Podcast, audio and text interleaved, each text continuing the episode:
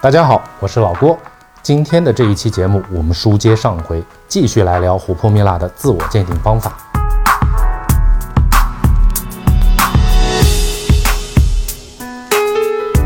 上一期我们从海珀的纹理和荧光反应两个层面讲述了海珀的一个鉴定方法，相信大家应该都已经掌握。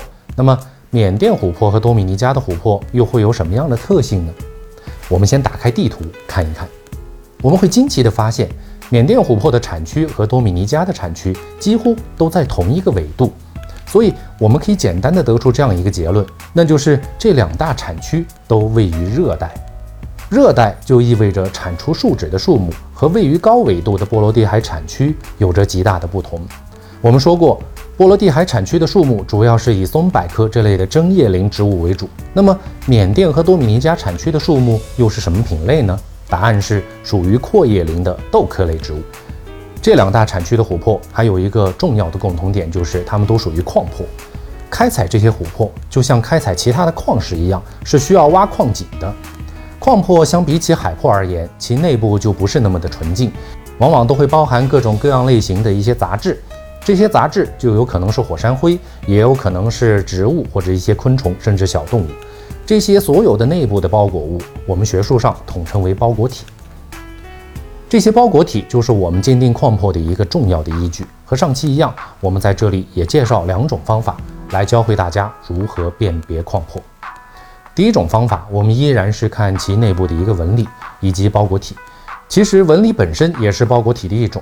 这些漂亮的纹理有可能是秘制的成分，也就是琥珀酸含量比较高的地方，也有可能是一些在高温高压下和其他物质，诸如方解石和火山灰的一些结合体。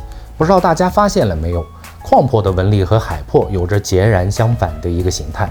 海珀我们说过了，越不规则的反而越真实。那么矿珀恰恰相反。通常会有着较为规则的一个纹理，但这些纹理并不生硬，常常给人一种行云流水般的感受。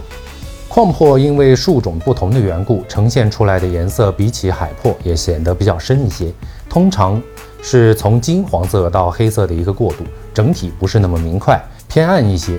在市场之中，我们还能看到一些由几种到十几种不同类型的矿珀组成的多宝手串。这种颜色丰富的珠宝是海珀望尘莫及的。讲完了纹理，我们再来看看其表现出来的荧光反应，这一点最有意思。同样与海珀所表现出来的荧光反应是截然相反的，通常呈现出深蓝色到蓝紫色的过渡。也就是说，在海珀当中，我们可以判断为假货的荧光颜色，到了矿珀上又成了真货的颜色。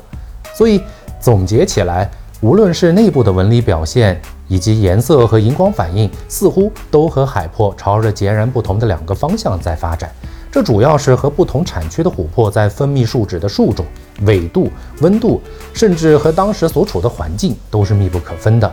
矿珀我们还有一个最有意思的细分品类——特色珀，也是我们不可不提的，其中包含的植物、昆虫，甚至是小动物。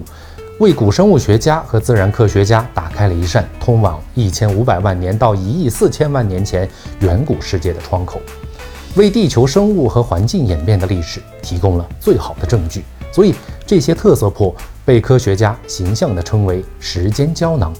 那么，下一期我们就走进特色珀这个神秘的世界，也过一把一窥一亿年前古生物的瘾吧。我是老郭，关注我，带您领略更多的宝物。